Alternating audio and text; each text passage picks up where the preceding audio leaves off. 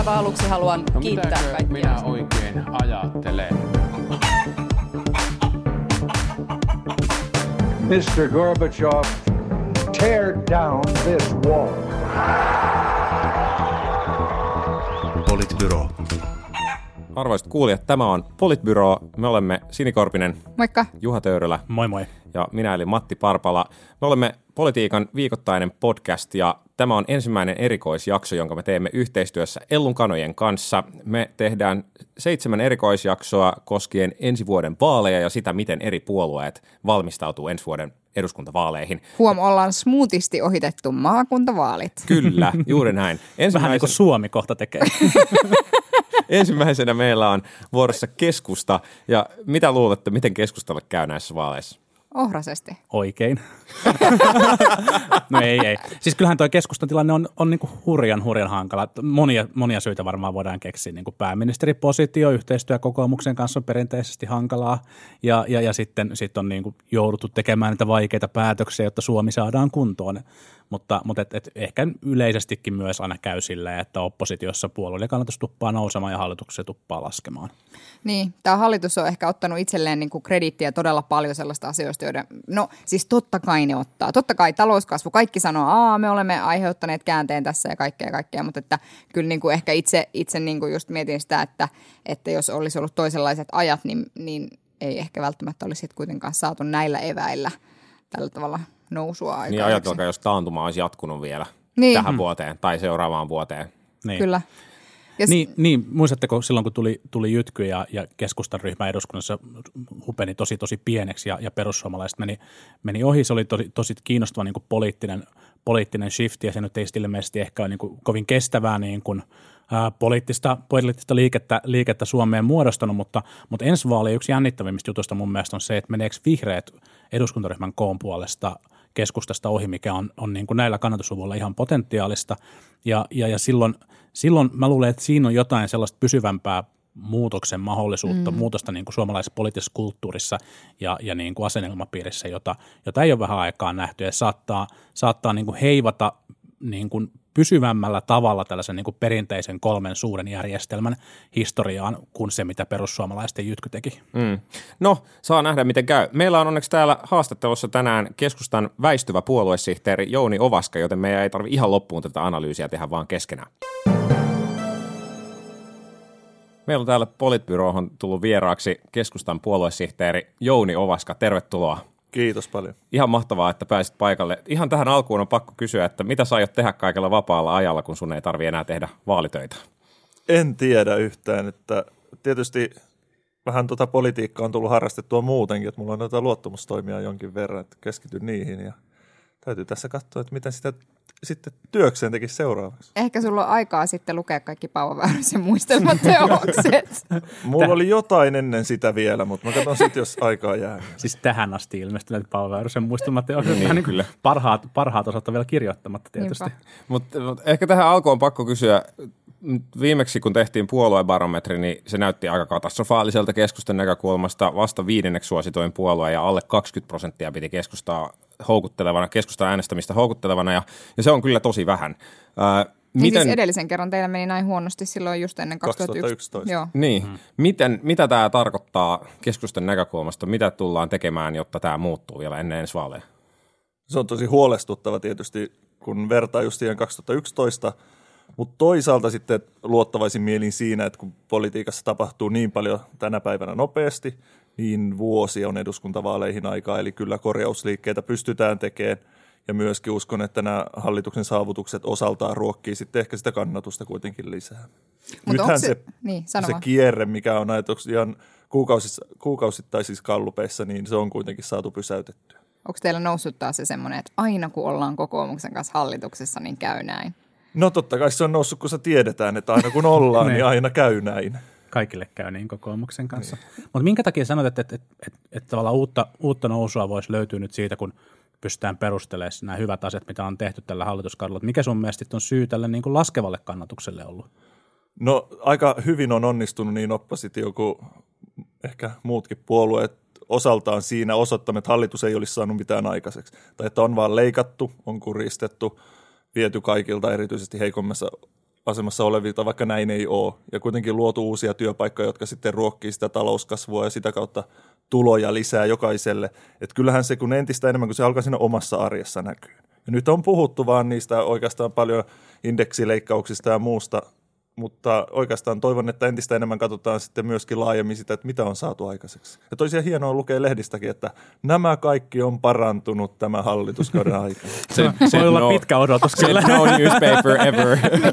On meillä yksi pääinen kannattaja, mutta se ei riitä. niin kyllä. Mutta siis Petteri Orpohan on ollut tosi tyytyväinen tähän hallituskauteen ja hän siis jopa sanoi, toki Antti Rinteen houruisten eläkelupausten jälkeen, hän sanoi, että hän toivoisi, että keskusta ja kokoomus voisi jatkaa. Onko keskustassa tämmöisiä samantyyppisiä?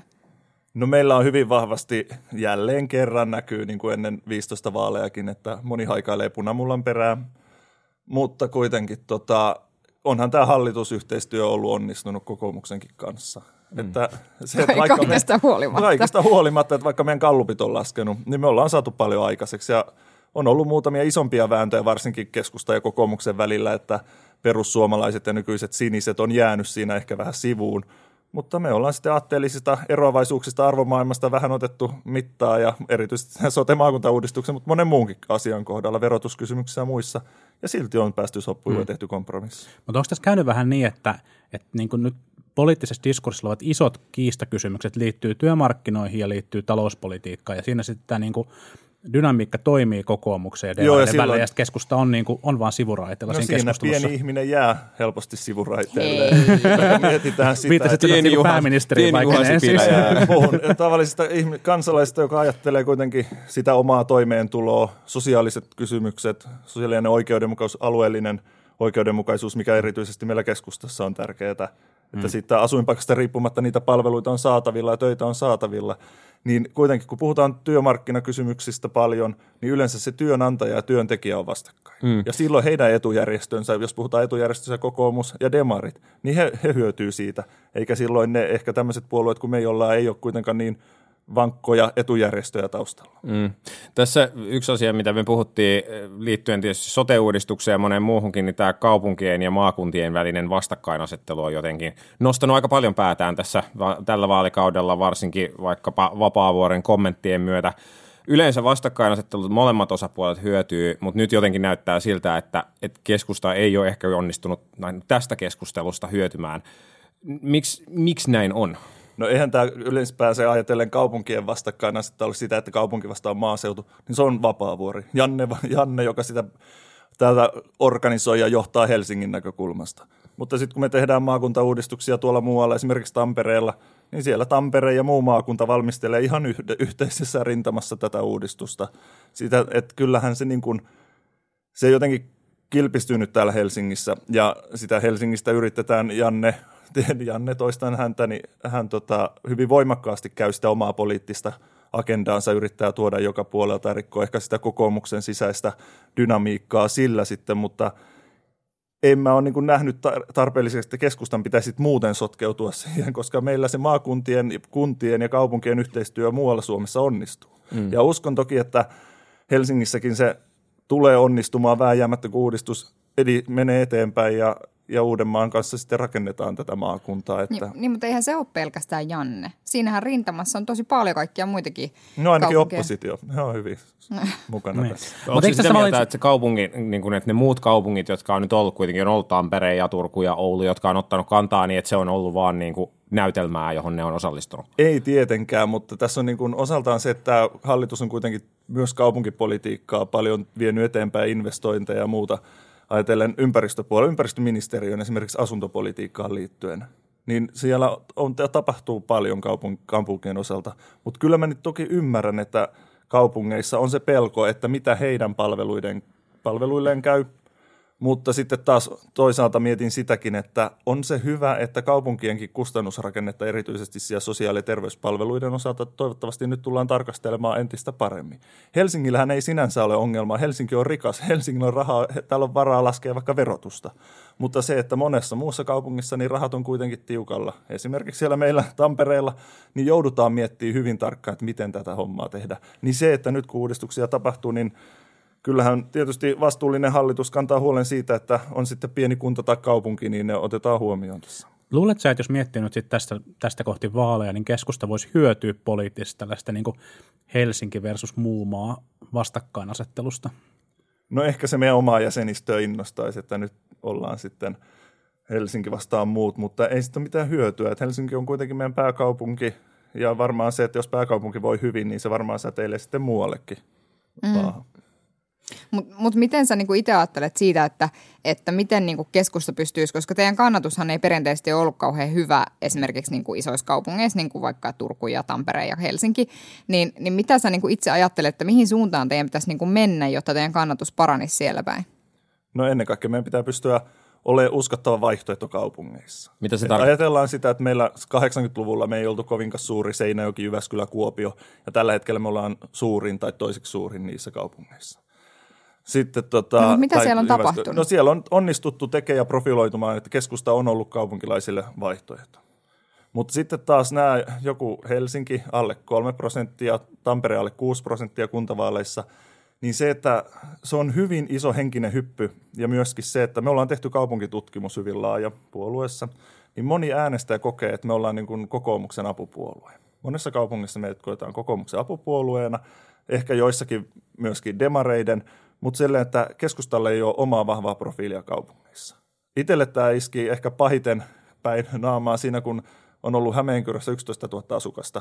Keskusta kokoomus suurimpia puolueita vuorotellen ja isoin valtuustoryhmä. Sitten mä oon Tampereella ja tuun valituksi valtuustoon niin yhteen pienimmistä valtuustoryhmistä, jolla ei mm. ole käytännössä mitään valtaa välttämättä ollut. Et nyt tietysti onneksi on, kun ollaan pormestarikoalitiossa, mutta se, että että se muuttuu se ihmisten asennekin. Edelleen elää niin vahvasti kuitenkin se maalaisleima meissä, vaikka sitten kuitenkaan siinä politiikassa, kun siellä pienemmässä kunnassa, niin jos keskusta on isoin puolue, niin se on ehkä se edistyksellisen puolue, joka vie investointeja eteenpäin ja kehittää sitä kuntaa. Mutta sitten tullaan kaupunkiin, niin sitten koetaankin, että no ei toi keskusta ajaa täällä meidän asiaa. Ja tämä on niinku just äärimmäisen mielenkiintoinen, että sitten jos ajatellaan, että Suomi kuitenkin kaupungistuu koko ajan ja kaupungistuu vieläpä niin, että, että tullaan näihin isoimpiin kaupunkeihin, eli just Turkuun, Tampereelle, Helsinkiin, niin, niin mikä se, miten sitä profiilia pystyy vahvistamaan vai onko se edes mahdollista vai onko se niin, että keskustasta tulee enemmän niin kuin pienempien maakuntakeskusten kaupunki, ää, puolue ja sitten taas isommissa niin kuin maakuntakeskuksissa, niin sitten niin kuin käytännössä se on sitten kokoomus tai demarit tai vihreät.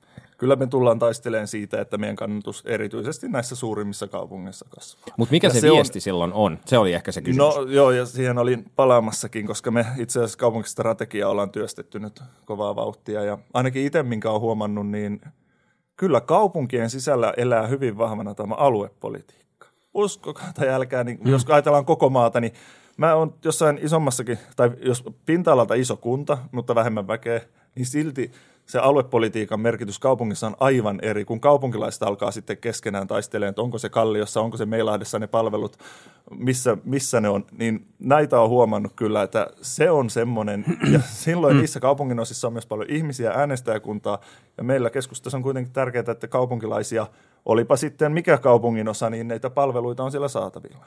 Mutta mm. voisiko ajatella silleen, tai mä oon itse niinku miettinyt sitä, ja tämä on siis tuska, jota koen myös niinku kokoomuksen suhteen, että ei ole missään nimessä mikään niinku keskustan juttu ainoastaan. Niin mutta kaikissa että, puolueissahan on, niin kaikissa isoissa puolueissa omat keskustalaiset sisällä. Koska... Kyllä, kyllä, mutta että siis se, mitä mä oon niinku paljon miettinyt suhteessa keskustan kannatukseen kaupungeissa on se, että onko niin, että teillä ei niinku oikeasti ole kauhean hyviä vastauksia sellaisiin isoihin globaaleihin ongelmiin, joita sitten ehkä tavallaan korkeasti koulutettu väki miettii. Että mietitään vaikka ilmastonmuutosta, niin okei, kivihiilipäätös tehdään, mutta tavallaan jos sä oikealla kädellä kiellät kivi, ja vasemmalla kädellä tuet turvetta, niin sehän ei ole niin kuin ihan hirveän paljon ympäristöystävällisempää.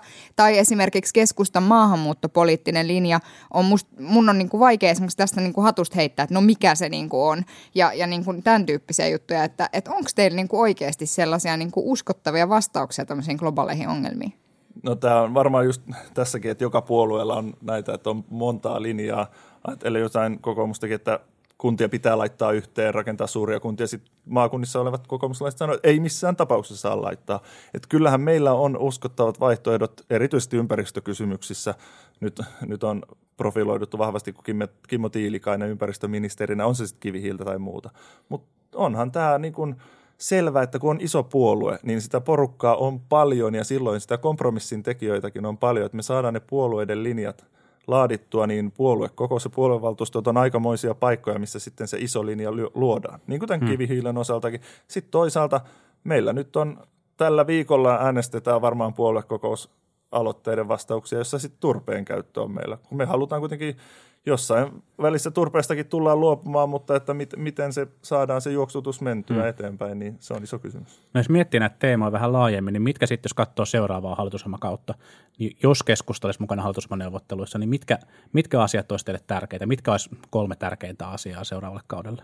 No ennen kaikkea kyllähän liittyy tietysti sosiaaliturvaa ja sen uudistamiseen. Se on yksi isoimmista ihan, ihan selvästi. Mehän ollaan voimakkaasti ajettu perustulokokeilua, joka on jäänyt vähän puolitiehen tällä hallituskaudella, vähän keskeneräiseksi valitettavasti, että ne tulokset ehkä ei pystyä niin isoa, tai ei ole kuitenkin pystytty niin isoa kokeilua toteuttamaan kuin on haluttu. Sitten edelleen talouteen ja työllisyyteen liittyvät kysymykset, että millä me tullaan turvaamaan toisaalta sitten tämä jatkuva talouskasvu, mutta sitten meillä tulee työvoiman tarvetta osassa maata. Erityisesti nyt on jo nähty vaikka Satakunta, Kainuu, tämmöisiä maakuntia, joissa yllättäen ei olekaan sitä työvoimaa enää, jota, mitä tarvittaisiin. No osaltaan vielä myöskin kyllä kannamme huolta siitä, että miten koko maata tasapainoisesti pystytään kehittämään. Että kyllähän tämä kaupungistuminen, sitä tapahtuu ja se on vääjäämätöntä, mutta että meidän pitää myöskin pystyä osoittamaan uskottava vaihtoehto siihen, että, että ihmiset pystyisivät jatkossakin valitsemaan sen asuinpaikan. Se olisi niitä töitä muuallakin tarjo- tarjottavana kuin viidessä tai kuudessa suuremmassa kaupungissa. Hmm. No hei, miten sitten, jos kysyy niin kuin näin päin, nyt jos katsoo vaikka paikkaennusteita joita nyt on niin kuin näiden galluppien perusteella laskettu, niin teille näytetään ihan merkittävää laskua niin kuin näillä gallupeilla ja näillä luvuilla. Niin sano yksi sellainen asia, että jos keskusta ei ole hallituksessa, niin mikä on yksi asia, joka varmasti jää jälkeen? Tai joku, joku sellainen asia, jota ei varmasti nosta agendalle? No mä pelkään, että ennen kaikkea sellaiset ihmiset, niin kuin puhuin aikaisemmin noista etujärjestöistä, että jos käy niin, että – että mennään, että hallitukseen tulee vahvat voimat, jotka edustaa jotakin etujärjestöjä ja heidän näkemyksiään, on sitten työntekijä, työnantaja tai muuta. Eli miten, joku muu kuin keskusta. Miten käy sellaisille ihmisille, jotka ei esimerkiksi ole, ole vahvojen, vahvojen edu, niin kuin vahvaa edustusta heillä? Et miten huolehditaan niitä, jotka on perustoimeentulon varassa – miten huolehditaan niistä, jotka ei nauti ansiosidonnaisista korvauksista, miten niin parannetaan työttömien asemaa. Et, et kyllä ennen kaikkea tämä on semmoinen iso kysymys, että pitää pystyä huolehtimaan siitä, että eri ihmisryhmät otetaan paremmin huomioon. Mutta eikö tämä on vähän päälle liimattu nyt tämä, niin kuin, tämä, siis en sano sun puheessa, mutta ehkä keskustella nyt yleisesti. Ja mielestäni niin pääministeri Sipilällä on noussut nyt tämä niin kuin eriarvoisuuden vähentäminen. Tässä jotenkin tässä niin kuin, hänen niin kuin ensimmäisen hallituksensa niin kuin loppuvaiheessa. Et, eikö tämä, tämä, tämä tuntuu niin kuin – mä uskon, että hän on varmasti ihan aidosti niin kuin sitä mieltä, mitä hän asioista sanoo, mutta se vaan tuntuu kovasti päälleliimatulta, kun, kun yhtäkkiä kun niin kuin vuosi vaaleihin, niin siihen aiheeseen, aiheeseen Kun samaan aikaan on leikattu subjekti- subjektiivinen päivähoito-oikeus, on tehty, niin kuin, aktiivimalli. tehty aktiivimalli, on, äh, sosiaalituista, on, sosiaalituista on leikattu, äh, on heikennetty kolme, alle 30 irtisanomissuojaa. No ehkä tämä on juuri sitä, mitä alussa aloitettiin siitä, että nyt on mm. toivon mukaan vuosi aikaa myös kertoa, mitä on satu aikaiseksi. Eli tämä eriarvoisuustematiikka alkoi jo siitä, kun hallitus, hallitus muodostettiin. Meillä oli Juho Saaren työryhmä ja muuta. Me lähdettiin jo silloin niihin ongelmiin puuttumaan, mitä on niin eriarvoisuuden puolelta – mutta että nyt niitä tuloksia aletaan myöskin ja niitä toimenpiteitä entistä voimakkaammin vaan laatimaan ja tuomaan hmm. esiin. Eli tota, kyllä sitä valmistelutyötä on tehty jo pitkään myös sillä serralla. Ja, ja tämähän ei ole vain Suomessa. Jos ajatellaan, hmm. Ruotsissa on vaalit syyskuussa ja katsotaan nyt sitä keskustelua siellä, niin samahan huoli siellä on, että kansakunta uhkaa jakautua kahtia.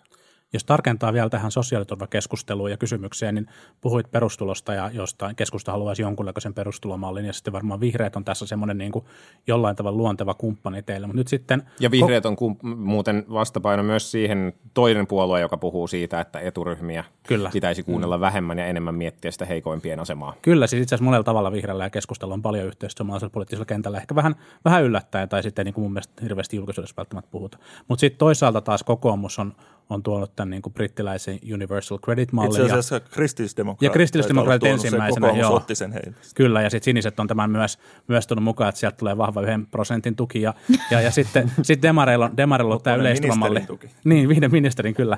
Joo, ja, ja, ja Demareilla on tämä yleistulomalli, jossa, joka, joka sitten niin kuin on samantyyppisen rakenteen varassa jossain määrin, mutta varmasti sitten niin kuin avokätisempi. Niin, niin tota, näet sä, että tällaisella niin kuin perustulomalla on tässä keskustelussa tilaa, tässä keskustelussa varmaan on tilaa, mutta onko siellä niin kuin menestymisen mahdollisuuksia? No ei pelkästään, mä puhuisin niin perustulosta, vaan ylipäänsä sitten puhutaanko negatiivisesta tuloverosta tai mistä, että kun niitä malleja mietitään, niin on nyt, meilläkin on valmistelussa kuitenkin tämä hmm. omamme. Eli kun ajatellaan, että tuodaan ne mallit sitten ja niitä lähdetään viemään eteenpäin, mutta meillä on niin kuin, niin kuin sanoin, niin tämän, tällä hallituskaudella tehty kokeilu ei ole riittävä. Hmm. Kumpaan sä luulet, että keskusta päätyy enemmän tämmöiseen universaaliseen perustulomalliin vai sitten suorite perusteiseen niin kuin Demarien yleisturva tai kokoomuksen äh, tämä Universal Credit-malli? No tässä nyt on kuitenkin ensimmäisellä mainittu, niin on, on ollut hyvin vahvasti tässä jo tällä hallituskaudella miettiä. No mutta sehän olisikin edistyksellistä, oikeasti. Mä kannattaisin semmoista. No kerro vielä siitä, että kiintin huomiota, kun kerroit, että et enää on jatkamassa puoluesihteerinä, että lähdet tavoittelemaan jatkokautta, niin ää, kirjo, tai sanoit, sanoit Hesarin haastattelussa, että sulla oli toiveessa jonkin verran uudistaa puoluetta, mutta sitten selvästi ehkä puolueen sisällä ei oltu kauhean valmiita siihen, niin mitä sä niin kuin, no kaikki, jotka on puoluetoiminnassa, niin varmaan jakaa sun niin kuin, tuskan siitä asiasta, mutta mikä olisi ollut, tai mitä sellaisia asioita jäi sun mielestä tekemättä, mitä sä olisit toivonut, että sä olisit ehtinyt tehdä? No ne on ihan paljon semmoisia käytännön asioita, että kenenkä palveluksessa ketkäkin työntekijät vaikka tuolla piireissä tai kentällä on ja ja tämmöisen paljon organisaation sisäisiä, mitä pitäisi mun mielestä tehdä. Itse asiassa mulla on tällä hetkellä pöydällä periaatteellinen toimintasuunnitelma kahdeksi seuraavaksi vuodeksi. Se tulee puoluekokouksen hyväksyttäväksi. Että katsotaan, hmm. jos mä saan sinne ujutettua niitä tavoitteita, niin sitten jota seuraaja voi viedä eteenpäin. Mutta suurempi kysymys on siitä, että miten puolueet pystyy uudistumaan. Tämä hmm. nyt jo kuukausia vellonut keskustelu, mutta että se, että – se organisaatiorakenne vuodelta 1906 SDPn puoluesihteerin esittämänä niin on meillä edelleen voimassa ja se ei houkuttele ihmisiä, ei ainakaan tarpeeksi. Mm. Että kyllä se aikamoinen aatteen syväkyntäjä saa olla, joka sen yhdeksän portaisen systeemin läpi menee ehkä joskus edustajaksi tai mm. joksikin muuksi, mutta, mutta tota, et meidän pitäisi pystyä luomaan järjestelmä, jossa vaikka vaan tullaan käymään ja lähdetään tekemään mm. politiikkaa mm. vähän ja hoitaan asioita. En sano niin, että tämä on per, että semmoiset ihmiset, joilla ei pinna kestä tai on vähän lyhyt, lyhyt tota, keskittymiskyky, vaikka niin ei ehkä politiikka ole se paikka sitten, missä kannattaa toimia. Jallis. Tämä vie aikaa, mutta, tota, mutta kuitenkin toiminta pitää olla uudenlaista ja sitten se, että paikoista kilpaillaan. Tietysti keskustelu on mm. tapana, että aina paikoista kilpaillaan hyvin vahvasti, mutta jos olisi tilanne jossakin puolueita, kun on seurannut, että paikoista ei kilpailla enää, niin sitten on vähän huolissaan, että miksi, mitäs tuolla tapahtuu, mm. että miksi ei kilpatella. Tuo oli mun mielestä, tai siis tunnen ja jaan ton tuskan, kun kerroit siitä, että miten tavallaan sitä niin kuin puolueen toimintaa osallistumista pitäisi merkittävästi niin kuin helpottaa ja keventää. Minkä takia ton tyyppinen uudistuminen on niin hankalaa vanhoille puolueille, vaikka, vaikka hyvin laajasti kuitenkin ymmärretään, että se olisi, se olisi tässä niin kuin laskevien jäsenmäärien puoluetoiminnassa hirveän kriittistä. Ne rakenteet on toki niin vanhat, hmm. yli sata vuotta, niitä on vaikea lähteä muuttaa, ja kyse on vallasta. Niin, Paikallisyhdistykset, niin. kunnallisjärjestöt, erilaiset piirijärjestöt, kaikilla on oikeus lähettää edustajia eri paikkaan, valita eri paikkaan edustajiansa ja, ja myöskin osaltaan käyttää sitä heidän annettua valtaa puolueen sisällä. Lopulta aina ministerivalinnoissa asti. Eli hmm. tota, kuka nyt vallasta vapaaehtoisesti luopuisi. Niin. Hmm. Oliko tässä myös tässä työntekijäkysymyksessä tavallaan kyse siitä, että, että haluttiin tehdä tämmöinen niin kuin linjaorganisaatio, jossa puoluetoimistolta voi vahvemmin johdata koko puoluetta versus se, että piirit johtaa, johtaa puoluetta? No mä yleensä vältän sanaa keskitetty sattuneesta syystä niin. keskittäminen, mutta näin, että tällaisissa organi- ja työ, työtä koskevissa kysymyksissä moni keskittämiseenkin liittyvä, mm. puhutaan sitten jäsenpalveluista tai palkanmaksusta tai henkilöstökysymyksistä, niin uskon, että yhdestä paikasta johdettuna se on helpompaa kuin 20 paikasta. Teillä, voi olla teillä voi olla semmoinen Helsinkiin alueellistettu johtamistapa. Mieluummin niin. Tampereelle. no kumpi voittaa, Hakala vai Pirkkalainen? No tietysti istuva, väistyvä ei voi ottaa kantaa tällaisiin kysymyksiin. Niin me vähän arveltiinkin. Sanon vielä ihan loppuun siitä, kun tämä nyt kuitenkin tehdään yhteistyössä yhden viestintätoimiston kanssa, niin varmaan aika monia kuuntelijoita kiinnostaa, että millaisella kampanjalla sä uskot, että nämä vaalit voitetaan? Siis minkä tyyppisellä tekemisellä? Onko se some vai onko se katukampanja vai onko se perinteinen mainonta vai jotain ihan muuta? Mikä on niin kuin ensi vaalien juttu? No, sä puhut varmaan eduskuntavaaleista. Meillä on ne maakuntavaalitkin sen Niin joo, me ei lasketa niitä. Älä kerro, miten maakuntavaalit voivat. Ketään ei kiinnosta. Mutta kai tiedätte, Ensin luodaan lait ja Joo, mutta e, siis edelleen, to, tokihan sosiaalisen median merkitys kasvaa edelleen. Joka vaali vaalilta se tulee kasvamaan, mutta puolueesta riippumatta niin puolueiden pitää asennoitua siihen, että heidän se oman kannattajakuntansa ja katsoo, että on uskon, että edelleen on vähän eri asia tehdä, tehdä vihreille kampanjaa kuin tehdä keskustalle kampanjaa. Se on just näin. Näin se on. Kiitos Jouni ihan sairaasti, että tuli toisen kerran jo meidän vieraaksi. No niin. meidän suosikkivieras. Kyllä. Kyllä. Kiitoksia. Ja Kiitoksia teille. tsemppiä vaalivalmistautumiseen ja tsemppiä tietysti puoluekokouksen järjestelyihin ennen sitä. Joo, ja todellakin seinähän puhutaan yhdestä maailman suurimmasta puoluekokouksesta. Niinpä. Minkä te aina muistatte kertoa. Se on oikeasti se on mainio tapahtuma. Mä pääsin viimeksi vierailemaan ja se oli kyllä tosi tosi makea kokemus. Olen Siellä vieläkin ne kiitollinen. aatteen syväkyntäjät koko Kyllä. Kyllä, ja ne on jaksanut tehdä sitä työtä vuosikymmenet moni heistä. Kiitos. Kiitos. Kiitos. Kiitos. No niin, siinä oli Jouni Ovaska. Minkälainen fiilis jäi? Syvältä, syvältä kynnettiin. Syvältä kynti. Se oli, se oli mun mielestä mahtava, aivan mahtava. Ää, nauroin niin paljon. Te ette nähneet sitä, mutta nauroin tosi paljon. Mutta ehkä, ehkä siis tämä vastasi niin kun, mä oon ollut siis jotenkin, no se nyt ei yllätä mua, että kokoomuksessa ollaan sitä mieltä, että on ihan mahtavaa tehdä keskustan kanssa yhteistyötä.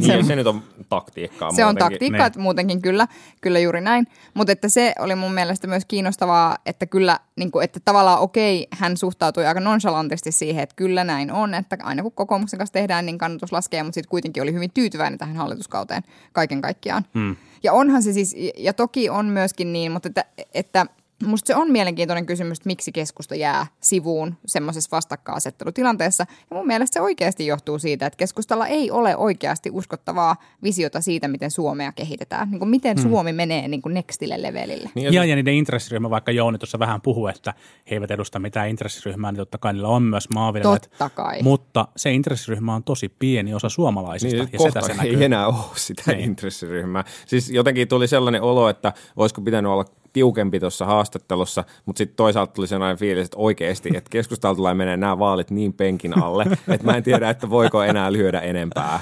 Niin. Mutta mulle tuli kyllä myös Jouni kuunnellessa semmoinen fiilis, että Jouni olisi niin kuin, ottamatta kantaa nyt niin kuin näihin uusiin puoluesihteeri skabaajiin, niin niin Jouni olisi kyllä se puoluesihteeri, jonka keskusta tarvitsee. En mä tiedä, en mä pysty seuraamaan hänen työtään niin läheltä, että onko hän niin kuin ollut kykenemään ajamaan niin kuin riittävällä tavalla niitä uudistuksia, mistä hän puhuu, mutta kyllähän se puolue niin kuin kipeästi ton tyyppisiä uudistuksia mm, kyllä, ja nyt jos tavallaan tulee joku semmoinen, että no eipäs vaan pidetään valta täällä niin kuin piireissä, niin, niin kyllä se, se on tämä niin kuin hiipumisen tie. Ja keskustan iso ongelma näissä vaaleissa on se, että kun, kun viime kerralla se vaalivoito tehtiin sillä, sillä Sipilän ää, epäpoliittisuudella ja, ja niin kuin insinöörimäisyydellä, yrittäjä, yrittäjyydellä ja tällä tarinalla, niin nyt mitään tämän tyyppistä tarinaa ei ole olemassa. Ja, ja onko se nyt jo vuosi vai puolitoista vuotta sitten, kun Seppo Kääränen puhuu siitä, että keskustan eväät on syöty, ja, ja kyllä Kääränen osui niin kuin täsmälleen oikeeseen.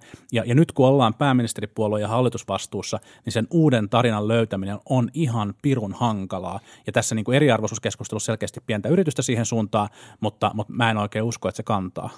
Niin ja aika moni on niin kuin, tavallaan, ei voi enää pelata epäpoliittisuuskorttia, kun on jo näyttänyt, että mihin toimenpiteisiin on ryhtynyt, kun sitä Hmm. valtaa on annettu.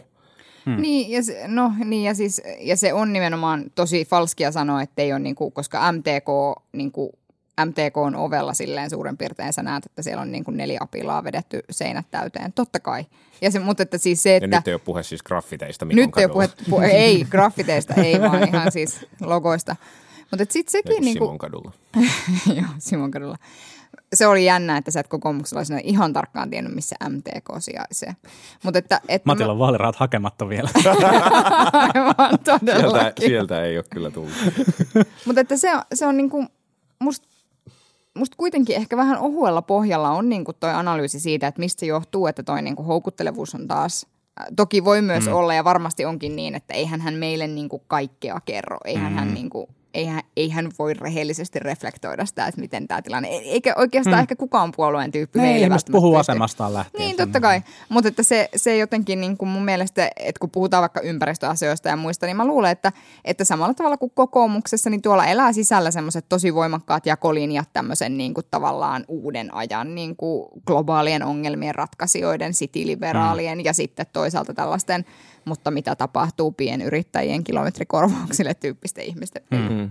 Niin, keskusta puristuu siihen väliin, että siinä missä niin kuin nämä ideologiset kysymykset tuntuu nyt taas nousevan uudestaan niin kuin jotenkin työväen ja pääoman välille ja sitten toisaalta kaupungeissa niin kuin vihreät ottaa valtaa siinä liberaalissa niin kuin ei kummallekaan puolelle kääntyvässä ryhmittymässä, niin se keskustan asema on, on kyllä tosi hankala. Ja se on tosi hankala myös sen takia, että ne ei uskalla, siis että eihän siellä oikeasti oteta kantaa. Ja mm. sitten tavallaan sä saat niinku, että välillä se näyttää siltä, että joo, keskustassa on niinku tämmöisiä niinku edistyksellisiä tyyppejä, niin kuin Jouni Ovaska Pirkanmaalta tai Annika Saarikko Var- Varsinais-Suomesta, mutta siitä todellisuus niinku herää siinä vaiheessa, kun tehdään perheuudistusta, niin no, no, no, ei käynytkään se, että hoitovastuuta jaetaan. Ja Tai se on puhutaan- kaupungeissa hankalaa. ja se on hmm. kaupungeissa hankalaa. Tai sitten tämä, että le- leikataan subjektiivisesta päivähoito-oikeudesta ja muusta vastaavasta. Että, että tavallaan sitten kuitenkin niinku se semmoinen niinku oikeasti aika syvältä sy- tuleva konservatiivinen dri- drafti, tai se niinku tulee niinku sieltä. Mikä on toki siis ongelmana myös muissa isoissa puolueissa. Kyllä.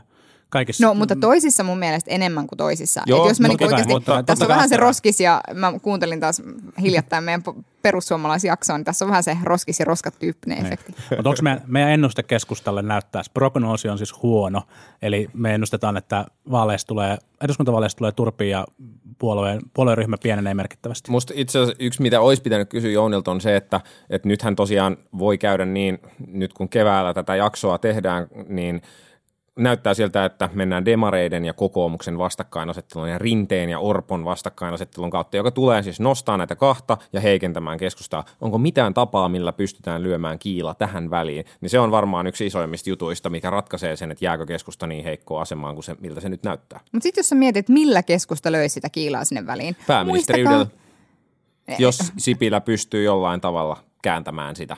Niin, muistakaa maakunnat. What? Mm. Mun on vaikea nähdä, että keskustan, keskustan niin kuin uusi kasvu lähtisi Sipilästä.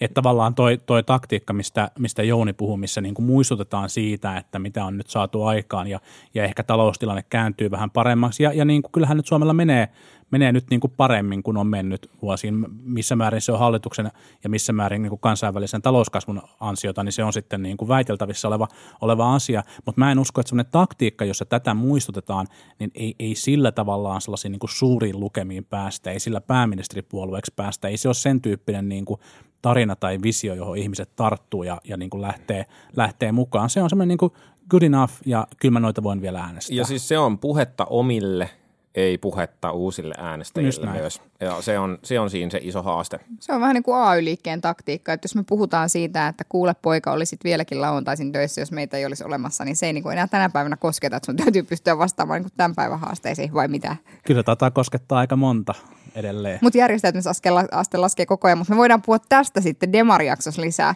Mutta että ehkä vielä tavallaan tähän, niin kuin, että, että vaalejahan voitetaan sitten kuitenkin, mä itse ajattelen sillä tavalla, että vaaleja voitetaan niin semmoisella hyvällä tulevaisuusvisiolla ja sillä sun näkemyksellä si- siitä, että jos minä tähän, tähän valtaan tulen, niin mihin suuntaan tämä niin kansakunta tästä menee eteenpäin. Ja mun mielestä sillä, että sä sanot, että kikyttämiselläkin saatiin näin ja näin paljon aikaiseksi, niin se ei niin kuin toimi. Ja Sipilällä oli toi puhevalta viime vaaleissa ja sille ei ole sitä enää. Mm.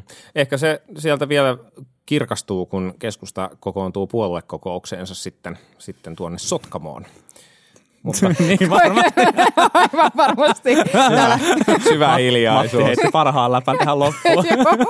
No, katsotaan miten käy, katsotaan miten käy. No ei, kyllä, kyllä sillä niinku, on sillä niinku tuolla, että me ollaan, nyt, me ollaan nyt dissattu tavallaan sitä kenttäväkeä, kenttäväkeä tässä näin, mutta kyllähän sillä toki on niinku väliä, mutta keskustan yksi haaste on totta kai myös se, että hänen kenttäväkensä on vähän väärässä paikassa, kun he asuvat sellaisella paikkakunnalla, missä hirveästi suomalaisia ei enää ole.